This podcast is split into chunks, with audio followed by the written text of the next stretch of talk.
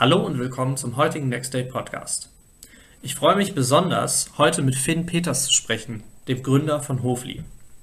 Hofli ist ein Startup, welches es Landwirten ermöglicht, Lebensmittel direkt und ohne Zwischenhändler an Endkunden zu verkaufen.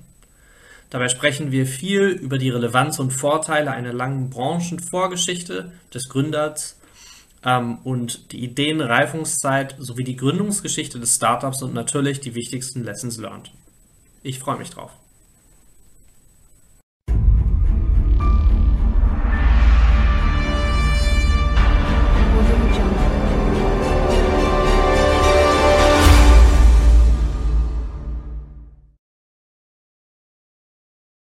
Okay. Gut. Hallo. Finn. Anlassen. Na, Na, magst du uns mal kurz erzählen, ähm, wer du bist, ähm, wie du zu deinem Startup gekommen bist und wie weit du bisher damit bist? ähm, ja, äh, vielleicht erstmal wer ich bin. Ich bin Finn, ähm, komme aus der Nähe von Hamburg, bin auf dem Dorf groß geworden. Ähm, in dem Dorf habe ich jetzt auch irgendwie das erste Testfeld vor einem Jahr mittlerweile installiert über einen Verein. So. Der Verein heißt äh, WeField, den habe ich gegründet mit äh, ein paar Kollegen, meinem Bruder zusammen ähm, und sind jetzt mittlerweile 20 Aktive, würde ich sagen, die daran mitarbeiten. Ähm, und ja, wenn wir mal eine größere Aktion haben, heißt eine Pflanzung von einer Streuobstwiese oder ähnlichem, dann äh, können das auch gerne mal 30, 40 Leute werden. Ähm, genau, aber generell geht es da auch gar nicht so darum, dass wir Mitglieder aktiv suchen, sondern es entwickelt sich einfach sehr organisch gerade, weil wir ähm, insgesamt für einen gemeinnützigen und äh, vor allem guten Zweck das Ganze machen. Ähm, wir renaturieren brachliegende Flächen. Mhm. Ähm, wir haben, bei uns im Team haben wir Architekten, Handwerker, ähm, Naturschützer, alles Mögliche. Ähm, also eine relativ große Expertise, die wir da irgendwie angesammelt haben, mit der wir ähm, auf freien Ackerflächen, Staubswiesen, Pflanzen und weitere klimapositive Maßnahmen treffen, um einfach der Fläche neues Leben einzuhauchen, deswegen auch WeField. Ähm, irgendwie eine gemeinschaftliche Organisation, die non-profit arbeitet. Und da kommen wir gerade sehr gut voran, ähm, haben jetzt unser erstes Feld sogar mit äh, Landwirtschaft, also ei- eigenen Market Garden, irgendwie Räumen, in denen wir Workshops halten, in denen wir ähm, auch so einfach mal Meetings äh, haben, äh, die wir jetzt fertigstellen, gestaltet haben und ja genau, haben jetzt auch die zweite und dritte Fläche dazu bekommen, auf denen wir jetzt in diesem Jahr eine Strobswiese pflanzen. Also das geht sehr, sehr schnell und sehr, sehr gut voran. Und äh, ist auch so ein bisschen der Vorreiter oder auch irgendwie für mich so ein, ähm, ja, so ein Case ähm, für das eigentliche Vorhaben Hofli, Mhm. ähm, was mich fast noch mehr antreibt, so, wobei es tatsächlich fast schön wäre, wenn man nur ähm, in diesem Non-Profit-Bereich äh, bleiben könnte, weil es doch sehr, sehr angenehm ist und man nicht, nicht so viel von dem Haifischbecken äh, Wirtschaft mitbekommt. Aber ähm, nee, Spaß beiseite. Verstehe. Ähm, Was, was ist denn Hof? Hofli ist äh, eine Plattform, auf der Endverbraucher ihre Lebensmittel direkt beim Landwirt einkaufen können. Ähm, man kennt das irgendwie von einer Gemüsekiste oder einem Gemüseabo oder auch solidarische Landwirtschaft. Da gibt es viele tolle Beispiele, irgendwie, die sowas machen. Nur ähm, ist das alles noch sehr kompliziert und auch ähm, gerade für mich, als ich das das erste Mal probieren wollte, nicht klar, ähm, was bekomme ich, äh, wieso mache ich das, warum und äh, habe dann, können wir das auch ausstellen? Mhm. Will ich sowieso schneiden? Ja, ähm, also, wo waren wir? Was ist Hofli? Was, was ist Hofli in einem Satz? Hofli ist eine Plattform, auf der Endverbraucher beim Landwirten ihre Produkte einkaufen können. Okay. Vielleicht noch ein zweiter Satz dazu. Ähm, Landwirte ja, haben in der Regel keinen eigenen Online-Shop. Die, die einen haben, sind schon äh, relativ fortschrittlich und wir wollen einfach auch, um eine Agrarwende zu schaffen, um auch einfach ähm, das Bewusstsein der Menschen gegenüber guten Lebensmitteln zu erhöhen, ähm, wollen wir, dass möglichst viele Landwirte die Möglichkeit haben, ihre Produkte dem Endverbraucher direkt anzubieten. Und das können Das heißt, Hofli ist sozusagen der Online-Shop für jeden Landwirt. Ganz Hofli genau. digitalisiert die Landwirte. Komplett, richtig. Direkt. Man kann das so ein bisschen vergleichen ähm, mit Airbnb, ist vielleicht ein bisschen weit hergeholt, aber jeder Landwirt setzt sein Inserat, ähm, bietet seinen Hof an und seine Produkte.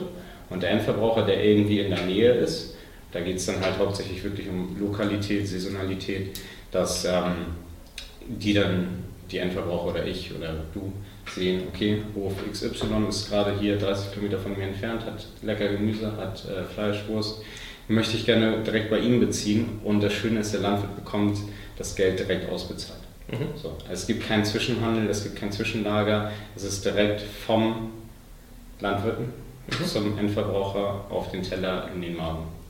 So, und äh, wir halten die Wege halt möglichst klein dadurch und ähm, ich glaube, ich kann damit ähm, gerade in der Agrarwende, die jetzt auch vom EU Green Deal äh, erwähnt wird, unter dem Punkt Farm to Fork, ist es nichts anderes als das, was wir machen. Mhm. Ähm, nur versuchen es ein bisschen größer zu denken. Okay. Wie hast du Hofli von deiner ersten Idee, ich weiß nicht, die man auf der Serviette aufgeschrieben hat, Ja. bis zu jetzt einem Produkt gebracht und wo stehst du jetzt mit dem Produkt?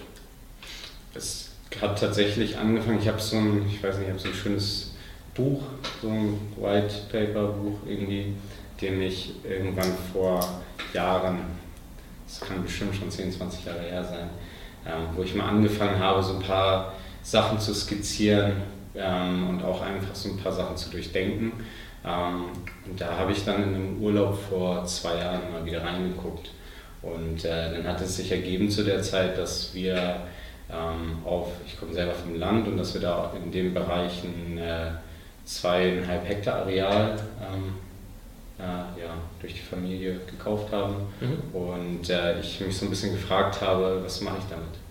So, ähm, dann war der nächste Schritt, okay, wir müssen die Fläche erstmal wieder zum Leben erwecken, weil da war nichts, das war ein Weideland, irgendwie gibt es in Norddeutschland viel, ähm, dass da einfach ungenutzte Fläche nur für Futtermittel. Ich habe gesagt, gut, wir müssen was draus machen. Und dann habe ich mich tatsächlich hingesetzt, habe die Fläche aufgemalt, habe die irgendwie in Raster unterteilt, weil ich so ein bisschen gucken wollte, was wie, ähm, was für Fläche, also wie groß ist das, weil man sich zweieinhalb Hektar kann man sich erstmal gar nicht vorstellen so. Ähm, und dann habe ich gesagt, gut, ähm, wir gründen einen Verein. Ähm, das habe ich erzählt. Mhm. So. Der ist dann gegründet worden. Und dann standen wir so ein bisschen vor der nächsten Sache, okay, wenn wir angenommen, wir haben jetzt dieses ganze Obst, Gemüse, was wir im Market Garden bei uns anbauen. Ähm, und auch die Strauchswiese, die ja auch irgendwie einen Ertrag abwirft. Wenn da so viel wird, was machen die dann damit und was, wie machen die Landwirte das? Ähm, und dann äh, kam erst irgendwie, man kennt sowas wie Ackerhelden vielleicht, ja, lass uns doch die Fläche teilen und an alle möglichen Leute irgendwie das vermieten und jeder kriegt seinen Ernteanteil. Dann haben wir gesagt, ja gut, das ist eine Möglichkeit, ähm, kriegen das aber nicht irgendwie schlauer hin, kriegen das nicht irgendwie so hin, dass die Leute sich erstmal aussuchen, wo wollen sie überhaupt ihre Lebensmittel kaufen. Und dann kam ich über den Ansatz, äh, habe ich den im Endeffekt äh, in diesem kleinen Büchlein immer weitergedacht, immer weitergedacht und äh, hatte da viele, also viel, viel Input auch von Landwirten, die ich kannte, irgendwie bekommen, von Leuten aus ähm, vielleicht auch ganz anderen Szenen, die gesagt haben, hey, wir machen das mit der Supply Chain, machen wir das hier so, äh, wir machen das hier so. Ähm, und dann kam irgendwann der Gedanke, warum machen wir es nicht wie eine Mischung aus Airbnb und Lieferando? Mhm. So, warum sind wir nicht einfach die Plattform für jeden Landwirt? Warum, ähm, da gab es den Namen Hupfli auch gar nicht. Das hieß am Anfang, gab es also ganz wilde Namen. Ähm, und ja, und da ist so der Gedanke zur Plattform entstanden. Dass wir gesagt haben, gut, wir brauchen Markt, Marktplatz, auf der jeder Landwirt sich sehr, sehr problemlos anbinden kann, sein Angebot erstellt und der Endverbraucher, egal wo er gerade ist, in seiner Umgebung Landwirte findet und direkt bei denen einkaufen kann. Mhm. Das heißt, ähm, also es gibt einen Punkt, den ich dabei sehr interessant finde. In deiner Ideation, in der Ideenfindung, bist du sehr aktiv schon scheinbar damit rausgegangen, hast mit den ganzen Landwirten darüber gesprochen und du bist nicht, also ich habe, manchmal habe ich das Gefühl, es gibt so äh, gerade so Gründer, die so direkt aus dem Studium kommen, die sagen so, also bevor ich hier jemandem von meiner Idee erzähle, lasse ich hier erstmal jemanden ein NDA unterzeichnen. Ja. Und ohne Non-Disclosure Agreement äh, erzähle ich hier gar nichts. Aber ja. was ich hier sehr interessant finde, ist, du bist damit rausgegangen und alleine dadurch, dass du das so gemacht hast, hat sich erst die Idee so weiterentwickelt, dass du gesagt hast, okay, jetzt haben wir da was, womit wir wirklich arbeiten können. Ne? Ja, also es man muss halt auch immer so ein bisschen gucken. Ich bin mit der Idee selber rausgegangen, weil es nicht anders geht, ähm, weil ich ein Problem lösen möchte, was in meinem Kopf existierte. Aber ähm, es reicht halt nicht, wenn es in meinem Kopf ist. Es muss ja. halt irgendwie ein omnipräsentes Problem sein und das war so der erste Schritt, dass ich das erstmal evaluiere. Hat das überhaupt irgendwie, also haben die da Bock drauf? So. Und ähm, wenn du dann Feedback bekommst, wo wo du hörst, alles klar, das, das scheint zu nerven. Die verstehen das vielleicht noch nicht ganz, das ist erstmal eine andere Sache und äh, das Businessmodell war da auch lange noch nicht so ausgereift, wie ich es jetzt vielleicht rübergebracht habe. Ähm, aber sie haben zumindest gezeigt, dass da irgendwo ein Need ist, dass sie irgendwie, so es ging von ganz einfachen Fragen, hast du einen Online-Shop? So, wo kann ich denn Produkte kaufen? Ähm, wie, wie würdest du deine Produkte dem Kunden vernünftig präsentieren? Das waren erstmal so Fragen, die gleich mit der Lösung nicht 100% was zu tun hatten, aber man hat sich so hintenrum so ein bisschen angenähert, um einfach äh, ja, möglichst viel Informationen aus, aus jedem Gespräch rauszuholen. Mhm. Und ähm, genau, dann habe ich mich quasi mit den Informationen wieder so ein bisschen ins Kämmerchen eingeschlossen und habe dann äh, weitergedacht und geguckt. Und es ist ja auch immer so eine Sache, womit gehst du hausieren? Also ich habe ja jetzt nicht meine komplette Vision und mein Vorgehen und alles offengelegt, sondern es war einfach nur, ich muss mit Leuten sprechen, die in der Branche sind, die mir darüber was erzählen können. Mhm. So. Und meine Vision ist vielleicht, die ist in zehn Jahren vielleicht irgendwann mal ähm, greifbar, eventuell. Ja, aber ähm, der Weg dahin ist halt erstmal wichtig. So, da musst du einen Schritt nach dem anderen, ich will jetzt am Wochenende laufen, äh, am Wochenende wandern in den Alpen und äh, dachte mir eigentlich die ganze Zeit nur einen Schritt nach dem anderen, so, weil es war sauer anstrengend. Und mein Kopf hatte keinen Bock mehr, meine Beine auch nicht. Mhm. Aber es war halt, umdrehen kannst du nicht, dich holt hier keiner ab, äh, machst du einen Schritt nach dem nächsten. Und äh, ich glaube, das beschreibt einfach ganz gut so das Vorgehen, was, äh, was ich mir so ein bisschen auf die Fahne schreibe. Genau. Kommt aber auch daher, dass ich in anderen Unternehmen gearbeitet habe, wo zum Beispiel Kapital in großer Menge vorhanden war ähm, und dadurch so sollten direkt große Würfe und große Schritte getan werden, ähm, die dann aber komplett den Kunden äh, auf, auf der Strecke verlieren. So, und darum geht es ja bei uns auch. Wir müssen irgendwie, da geht es bei Hofli, wir müssen ähm, hören, was der Kunde sagt und was vor allem auch der Anbieter sagt, weil wir einfach durch die Plattform auch ein bisschen komplexere Strukturen haben, weil wir auf zwei Seiten hören müssen und bei zwei Seiten auch irgendwie das so evaluieren und hindrehen, dass, ähm, dass alle einen Mehrwert und einen Nutzen davon haben. Mhm. Wie hast du das Konzept zu einem Produkt gemacht? Also Konzept Profli, ähm, ja, sagen wir Airbnb für Landwirte mhm. sozusagen. Dezentralisierung. Ja. Ähm, jeder kann seine Angebote anbringen. Das ist erstmal schön, wenn man ja. darüber, darüber, spricht und das aufschreibt. Ähm, wie bist du von da aus weitergegangen? Mm, dann, ich stand da tatsächlich vor einem Dilemma. So. Weil in meinem Kopf war dieses Produkt, dadurch, dass ich sehr viel durchdacht habe, natürlich mit vielen Leuten gesprochen, irgendwie wurde es immer komplexer. So, man hat immer Baustellen hinzugefügt und man war in der Planung, ähm, war man schon sehr weit irgendwie. Ähm, hatte aber so ein Grundgerüst schon mal stehen, hätte man sich darauf vielleicht direkt wieder konzentriert, mhm. wären, wären wir jetzt vielleicht einen halben Monat, einen Monat schneller, weiß man nicht. Aber ähm, ich stand dann da und ich, ich selber kann nicht programmieren. Und ich dachte mir, gut, wenn das alles klappen soll, ähm, dann brauche ich jemanden, der mir, das, der mir das programmiert, so ganz stumpf gesagt. Und bin dann irgendwie auf die Suche gegangen und geguckt, gut, ja, was machst du jetzt, was, was machst du als nächstes? Und dann ähm, können wir, über uns können wir sprechen. Ja, ja, logisch. Ähm, und, und, dann äh, bin ich glücklicherweise so auf dich getroffen. Ähm, und das erste Produkt war dann aber nicht, kam dann nicht von dir, sondern du hast mir einfach ja, Ich weiß, das habe ich dir ausgeredet. Ja, ja, das war einfach so, so wie, wie, wie es, also es, es war, war, eine ganz, war eine ganz lustige Situation, so, wir haben irgendwie telefoniert und dann äh, sagte Lasse so, ja, so wie du das jetzt vorhast, das dauert und lassen, können, können wir nicht irgendwie schneller an den Markt jetzt erstmal gehen. Ja, wir können das programmieren, wir können das alles machen, ähm, wird ein bisschen Zeit dauern, ist vielleicht auch nicht unser einfachster Auftrag, aber es wird schon machbar sein. Ähm, aber kannst du nicht irgendwie schon mal ein paar Abonnenten oder sowas gewinnen oder zumindest irgendwie das mal testen? Und ähm, das war der Punkt, wenn man dadurch, dass ich auch viele Schritte einfach selber durchdacht habe, natürlich mit Leuten gesprochen, aber dieser Schritt zu machen, war in meinem Kopf eine große Barriere. Mhm. So, ähm, es ist einmal, also wirklich, dass man, dass man den ersten Schritt Richtung Produkt geht. Und das war ganz stumpf über Wix eine Website aufgesetzt. Also es war, war, schon fast eine Frechheit. Ähm, genau, im, im, Endeffekt war es einfach ein Online-Shop. Es war ein Online, wir haben, wir haben halt im Endeffekt einen äh, Landwirten ähm, akquiriert, der auch komplett den ganzen Onboarding-Prozess, so wie wir ihn jetzt auch machen würden, durchlaufen hat. Äh, Agreement unterschrieben, alles super, erster Landwirt ist da, ähm, Kunden kriegt man irgendwo, so jetzt die zusammenbringen, gut, dann machen wir halt äh, ganz stumpfen Online-Shop für diesen Landwirten und die Kunden können bei dem einkaufen, wir kümmern uns um den Rest und simulieren so ein bisschen das Gefühl von der Plattform und sagen, hier, pass auf, finde deinen Landwirten, dann findet man eben nur einen, willst du mehr finden, musst du warten, bis die App fertig ist. Und darüber sammeln wir erstmal so ein paar ähm, Newsletter-Anmeldungen, ein paar E-Mail-Adressen ja, hat geklappt. So, wir haben irgendwie einen Monat lang haben wir Testversendungen gemacht über die Landwirten, hatten da ein paar Bestellungen, ähm, ohne dass wir groß Werbung oder sonst was gemacht haben. Natürlich hilft da auch immer noch der Bezug zum Verein, ähm, weil das in eine gleiche Richtung geht und äh, darüber natürlich auch nochmal so ein paar Leute aktivieren können.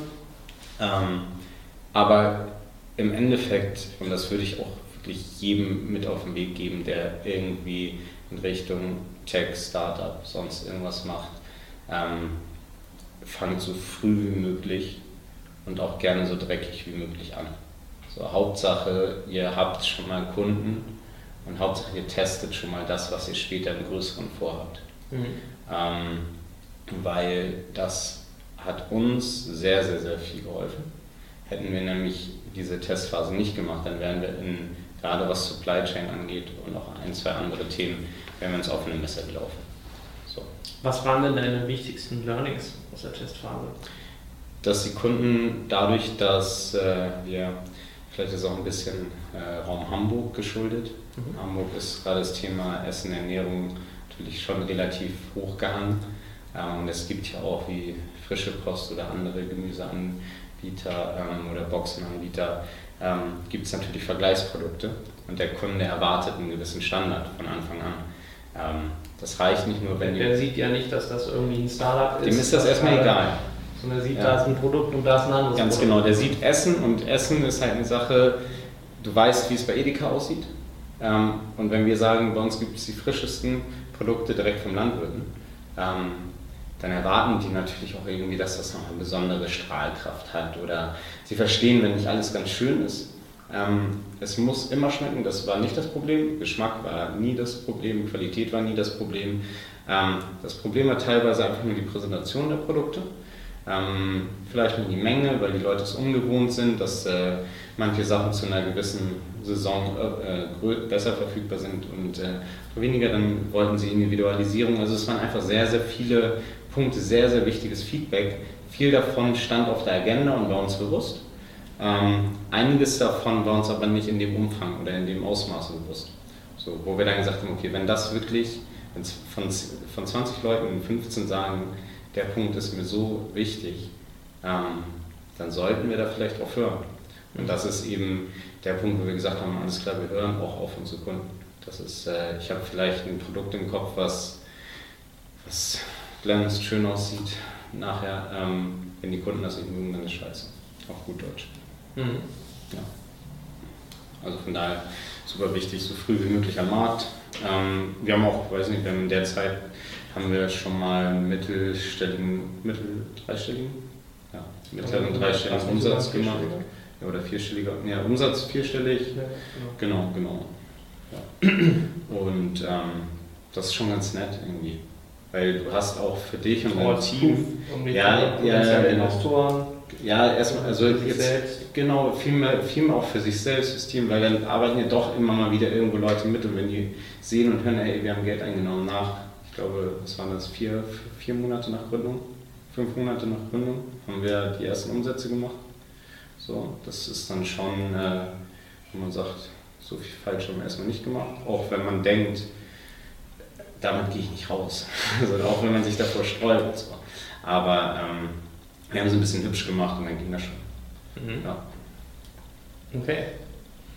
Ähm, wenn ich ähm, zurück an den Verein denke, das ist ja eine Challenge, die hast du wahrscheinlich bei Hoflin noch nicht so, aber äh, beim Verein, du sprachst davon, sind so 20 aktive Leute. Ähm, an äh, manchen Tagen sind dann irgendwie 50 Leute da. Wie, wie, mobilisierst, wie mobilisierst du so viele Leute? Wie begeisterst du sie dafür, was du da tust? Es bin ja zum Glück nicht nur ich, so, sondern es ist ja ein Verein, gründest du mit mindestens sieben Leuten. Mhm. Und die waren, das war, also die waren relativ schnell gefunden, die waren da einfach.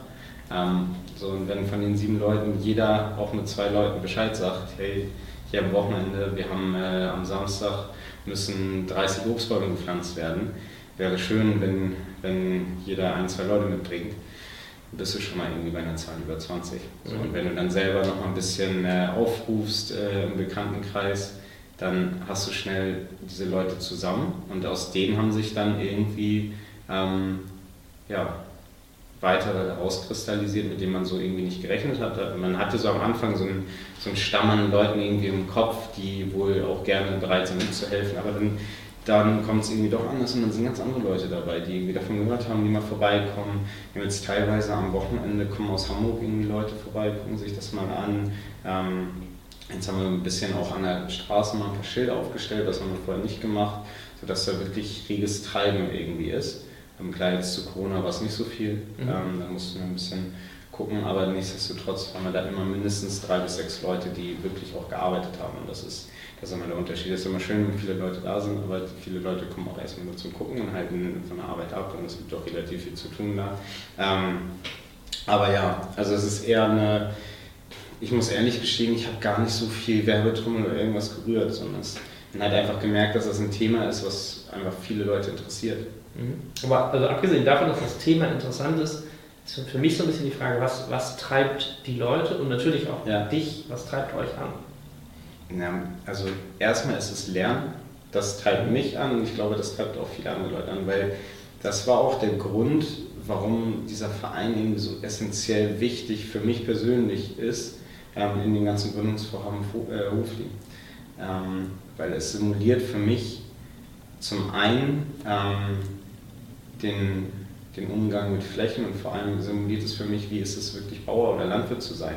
So was, vor was für Aufgaben stehst du, was für Probleme hast du, ähm, wie musst du damit umgehen und wie planst du und und und. Da sind viele, viele Sachen, die man so nicht auf dem Zettel hat. Und das hilft mir einfach, das, gan- die ganze Thematik zu verstehen. Und das war auch so der, der Punkt, wo ich gesagt habe, ja, das ist richtig geil, lass das mal machen. Mhm. So. Am Anfang stand eigentlich nur, lass ein paar Obstbäume pflanzen und wir tun der Natur was Gutes, ähm, was noch relativ einfach ist. So. Aber ähm, dann kam halt immer mehr dazu. Dann, mein Bruder ist Architekt, der hat dann irgendwie die fixe Idee gehabt, aus äh, ehemaligen Asylcontainern baut er äh, Thinktanks und äh, schöne Räume und alles, was er jetzt auch gerade macht. So. Und das treibt uns alle an. Jeder hat da irgendwie so sein kleines Projekt und wenn jemand dazukommt, der kriegt keine Aufgabe jetzt in die Hand gedrückt, sondern der fragt, kann ich helfen? Ja klar, kannst du helfen. Da auf dem Feld ist was zu machen. Im Container kannst du irgendwie lernen, wie man Holz baut. Wir müssen eine Toilette bauen, wir müssen das bauen, wir müssen vielleicht hier die Bäume beschneiden. Es sind einfach, es ist so eine große Mannigfaltigkeit an verschiedenster Aufgaben, dass jeder irgendwas findet, an dem er wachsen und lernen kann. Mhm. Das ist, das ist so das, was uns da irgendwie alle hält, antreibt. Also ich bin letztens irgendwie da hingekommen, sind da, sind da einfach, keine Ahnung, sind so zehn Leute da. Ich hatte keine Ahnung, dass überhaupt jemand da ist. Ich dachte, ich habe meine Ruhe. und, so. und dann äh, stand da ein Pool und haben einen Pool gebaut. So, das ist einfach eine Fläche, wo jeder wirklich, gerade das Testfeld bei uns draußen in Heidkamp ist eine Fläche, wo jeder was machen kann. Mhm. Wenn wir weitere Flächen dazukommen, fängt es immer mit einer Strobswiese an, die wir erstmal pflanzen, damit wir erstmal dann einen Grundpfeiler gelegt haben und dann, wenn die Leute das möchten, planen wir für die. Mhm. Dann planen wir für die gerne einen Garten, dann planen wir für die auch dieses Zusammenleben, einfach, dass da was Neues entsteht. Aber ähm, ja, auf dem Feld ist teilweise wild. Mhm. Ja. Das heißt, Nikita kann dann auch mal vorbeikommen und äh, Pilze machen. Pilze machen. Ja, nee, also kommt auch an, was für Pilze, aber er kann da gerne Pilze machen. okay. Ähm, abgesehen davon, äh, du hattest vorhin schon gesagt, äh, ein ganz wichtiger Punkt ist, äh, geht so schnell wie möglich an den Markt. Mhm. Ähm, habt viel Kontakt mit Kunden. Ähm, abgesehen davon, was sind was ist der wichtigste Rat, den du neuen oder den du jetzt äh, gründungsvorhabenden Menschen mit auf den Weg geben würdest? Mm, selber arbeiten, viel machen und mit wenig Geld erstmal am Anfang. Mhm. Tatsächlich. Das also, stimmt, das hattest du vorhin auch, auch so ein bisschen gesagt, das habe ich tatsächlich auch schon bei ja. Kunden ein bisschen beobachtet, dass wenn man so ein bisschen overfunded ist, ja. dass das sehr, sehr schlecht für ein Startup sein kann. Ne? Also ja. diese, diese Geldnot, die führt, dafür, die führt dazu, dass man smart sein Geld investieren muss und das ist gar nicht so schlecht bei einem Startup. Ne? Nee, das ist sogar ziemlich gut, finde ich, mhm. weil ähm, dann ist nämlich auf einmal die einzige Ressource, die wichtig ist, ist Zeit. Und wenn man anfängt mit der Zeit richtig zu handeln und zu sagen, pass auf, ich habe jetzt die, die und die Themen, ich ordne sie mir erstmal vernünftig und äh, gehe dann auch zu den gewissen Punkten, weil ich zum Beispiel selber noch sagen muss, ich muss auch hier und da ein bisschen Geld verdienen, damit ich selber lebe, ähm, weil das aus dem Gründungsvorhaben noch nicht rauskommt, aus dem Startup. Ähm, du musst aber trotzdem eigentlich deine Hauptzeit da reinstecken dann planst du sehr, sehr effektiv. Und darum geht es meiner Meinung nach gerade am Anfang, dass man so effektiv wie möglich arbeitet mhm. und ähm, mit möglichst wenig Reibungsverlusten. Du kannst dir einfach keine Reibungsverluste oder Zeitverluste in dem Sinne leisten, ähm, weil du das Geld dafür nicht hast. Mhm. Hättest du das Geld, dann würde ich auch mal sagen, so, das ist jetzt zwei Wochen mal Ruhe und äh, ich stelle mir halt Leute ein oder was auch immer die machen das, aber du musst selber am Produkt dran sein. Wenn du es gründest, ich weiß zumindest die nächsten drei Jahre ist bei mir Hofli. Ähm, und ja, vielleicht mal verlängertes Wochenende, vielleicht mal hier, aber man bindet das in sein Leben ein und arbeitet möglichst effektiv dran. Mhm. Und sagt dann an dem Punkt, wo, auch, wo ich mir selber gegenüber ähm, sagen kann, okay, jetzt brauchen wir Geld. Dann wäre ein Punkt dafür, ähm, loszugehen, okay, wir holen uns Geld. Ähm, aber per se zu sagen, ich gründe und ich brauche erstmal einen Batzen, ist, weiß ich nicht. Mhm. Also ja, wenn du Hardware machst oder sonst was, aber wenn, äh, wenn man ein gutes Team hat mit ein paar smarten Köpfen, darauf kommt es natürlich auch an. So also ganz alleine geht es nicht. Und wir haben zum Glück, also wir haben tatsächlich ein relativ gutes Team, muss ich sagen. Da ist alles dabei irgendwie. Wie findest du ein gutes Team mit ein paar smarten Köpfen als Gründer? Ähm, viele Gespräche führen und Glück haben und Netzwerk haben und, und also eine, ist eine Mischung. Also, wie suchst du sie aus? Ich kann, also ich bin tatsächlich, wir haben uns ja, also Lasse und ich kennen uns seit drei Monaten. Drei, vier Monate? Drei, vier Monate. So. Ähm, das heißt, erstmal guckt man natürlich irgendwie in seinem Umfeld. Da finde ich es aber auch dann schwierig zu sagen, hey, ich habe eine Idee und es ist bei mir war es zumindest so, die ist in meinem Kopf entstanden. ich habe erstmal, bis auf meinen besten Kumpel, habe ich niemanden wirklich in die Planung involviert. Ich habe zwar mit vielen Leuten gesprochen, die hatten, denen hatte ich aber keinen Bezug sonst in meinem mhm. Privatleben. Das heißt, ich habe mein Privatleben da komplett rausgehalten, habe nur eine, vielleicht mein Bruder noch zwei Personen gehabt, denen ich davon erzählt habe und wo ich so ein bisschen für mich selber evaluiert habe, weil ich weiß, ich kriege gutes Feedback von denen. Ähm, und dann bin ich losgegangen und habe geguckt, okay, jetzt brauche ich Leute, die da irgendwie mit dran arbeiten. Dann hat man im Hinterkopf, okay, zum späteren Zeitpunkt wird der vielleicht nochmal wichtig. Zu, zum jetzigen Zeitpunkt könnte ich den gebrauchen. Aber das, was du nicht hast, ähm, musst du irgendwie finden. So. Und dann bin ich tatsächlich ganz normal über die offiziellen Gründerberatungsstellen gegangen, über, ähm, bin dann hier bei dem ähm, Startup Doc von der TU in gelandet und äh, habe dich kennengelernt. Das jetzt nochmal zusammenzufassen ja. Ähm, deine wichtigsten Tipps an Startups ähm, sind ähm, zum ersten ähm, das Businessmodell durchaus mal durchsimulieren. Ja. Man braucht nicht immer ein komplettes Produkt, um es wirklich durchzuführen. Ja. Ganz nah an den Kunden rangehen. Ähm, einfach auch mit aus dem Grund, dass Zeit an sich die wichtigste Ressource ist. Aus diesem Grund ist es manchmal auch gar nicht schlecht, wenn man nicht overfunded ist, wenn das Geld ein bisschen knapper ist. Ähm, und wenn man auch gezwungen ist, Kompromisse zu machen beim Produkt und wirklich man minimal rausgehen kann. Definitiv. Ähm, was ich bei dir noch am Anfang auch noch ein bisschen mit rausgehört habe, ist, du hast ja eine ganze Menge Bezug zu dem Thema über Jahre hinweg aufgebaut. Ja. Ähm, du hast ein eigenes Netzwerk zu Landwirten ähm, und ähm, du verstehst einfach was von diesem Business. Ja, es kumuliert alles jetzt gerade so ein bisschen in der Gründung. Genau. Also die letzten Jahre ähm, das ist eigentlich das Produkt so der letzten Jahre.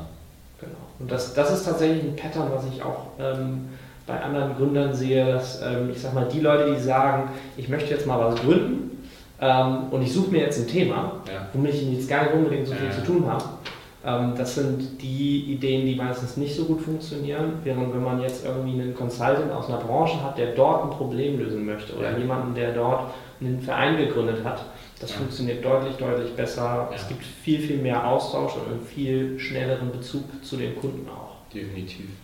Auf jeden genau. Fall. Schön gesagt, ja. Also im Endeffekt ähm, kommt es, glaube ich, wenn so eine, so eine Gründungsmotivation intrinsisch aus dir rauskommt und du wirklich sagst, das ist jetzt das, wofür ich mich auch verschreiben möchte. Weil du natürlich dann auch auf Dauer sagst, das machst du jetzt erstmal. Da muss das irgendwie auch was sein, worauf du Bock hast, worin du dich siehst. Ähm, so denke ich zumindest. Weil dann kann, sobald das Interesse maximal groß ist, kann auch der Einsatz maximal groß werden und vor allem gezielt. Ähm, und dann ist der Erfolg versprechender, als wenn man sich einfach eine Branche, wie du sagst, aussucht. Weil dann kann man auch sagen, ich gründe irgendeine Instagram-Marke oder mache ein Produkt, ja, was. Ja, oder ich arbeite bei einer Bank. ja, ja, kann man auch. Ja, so, so ist es im Endeffekt. Also Gründen aus Überzeugung ist nie ganz schlecht. Gut. Gut. Und beschließen das damit. Danke. War nett. Vielen Dank dir auch. Ja, ich danke dir. Und ähm, ja, bis zum nächsten Mal. Bis zum nächsten Mal, wenn es eins gibt, gerne. Schön.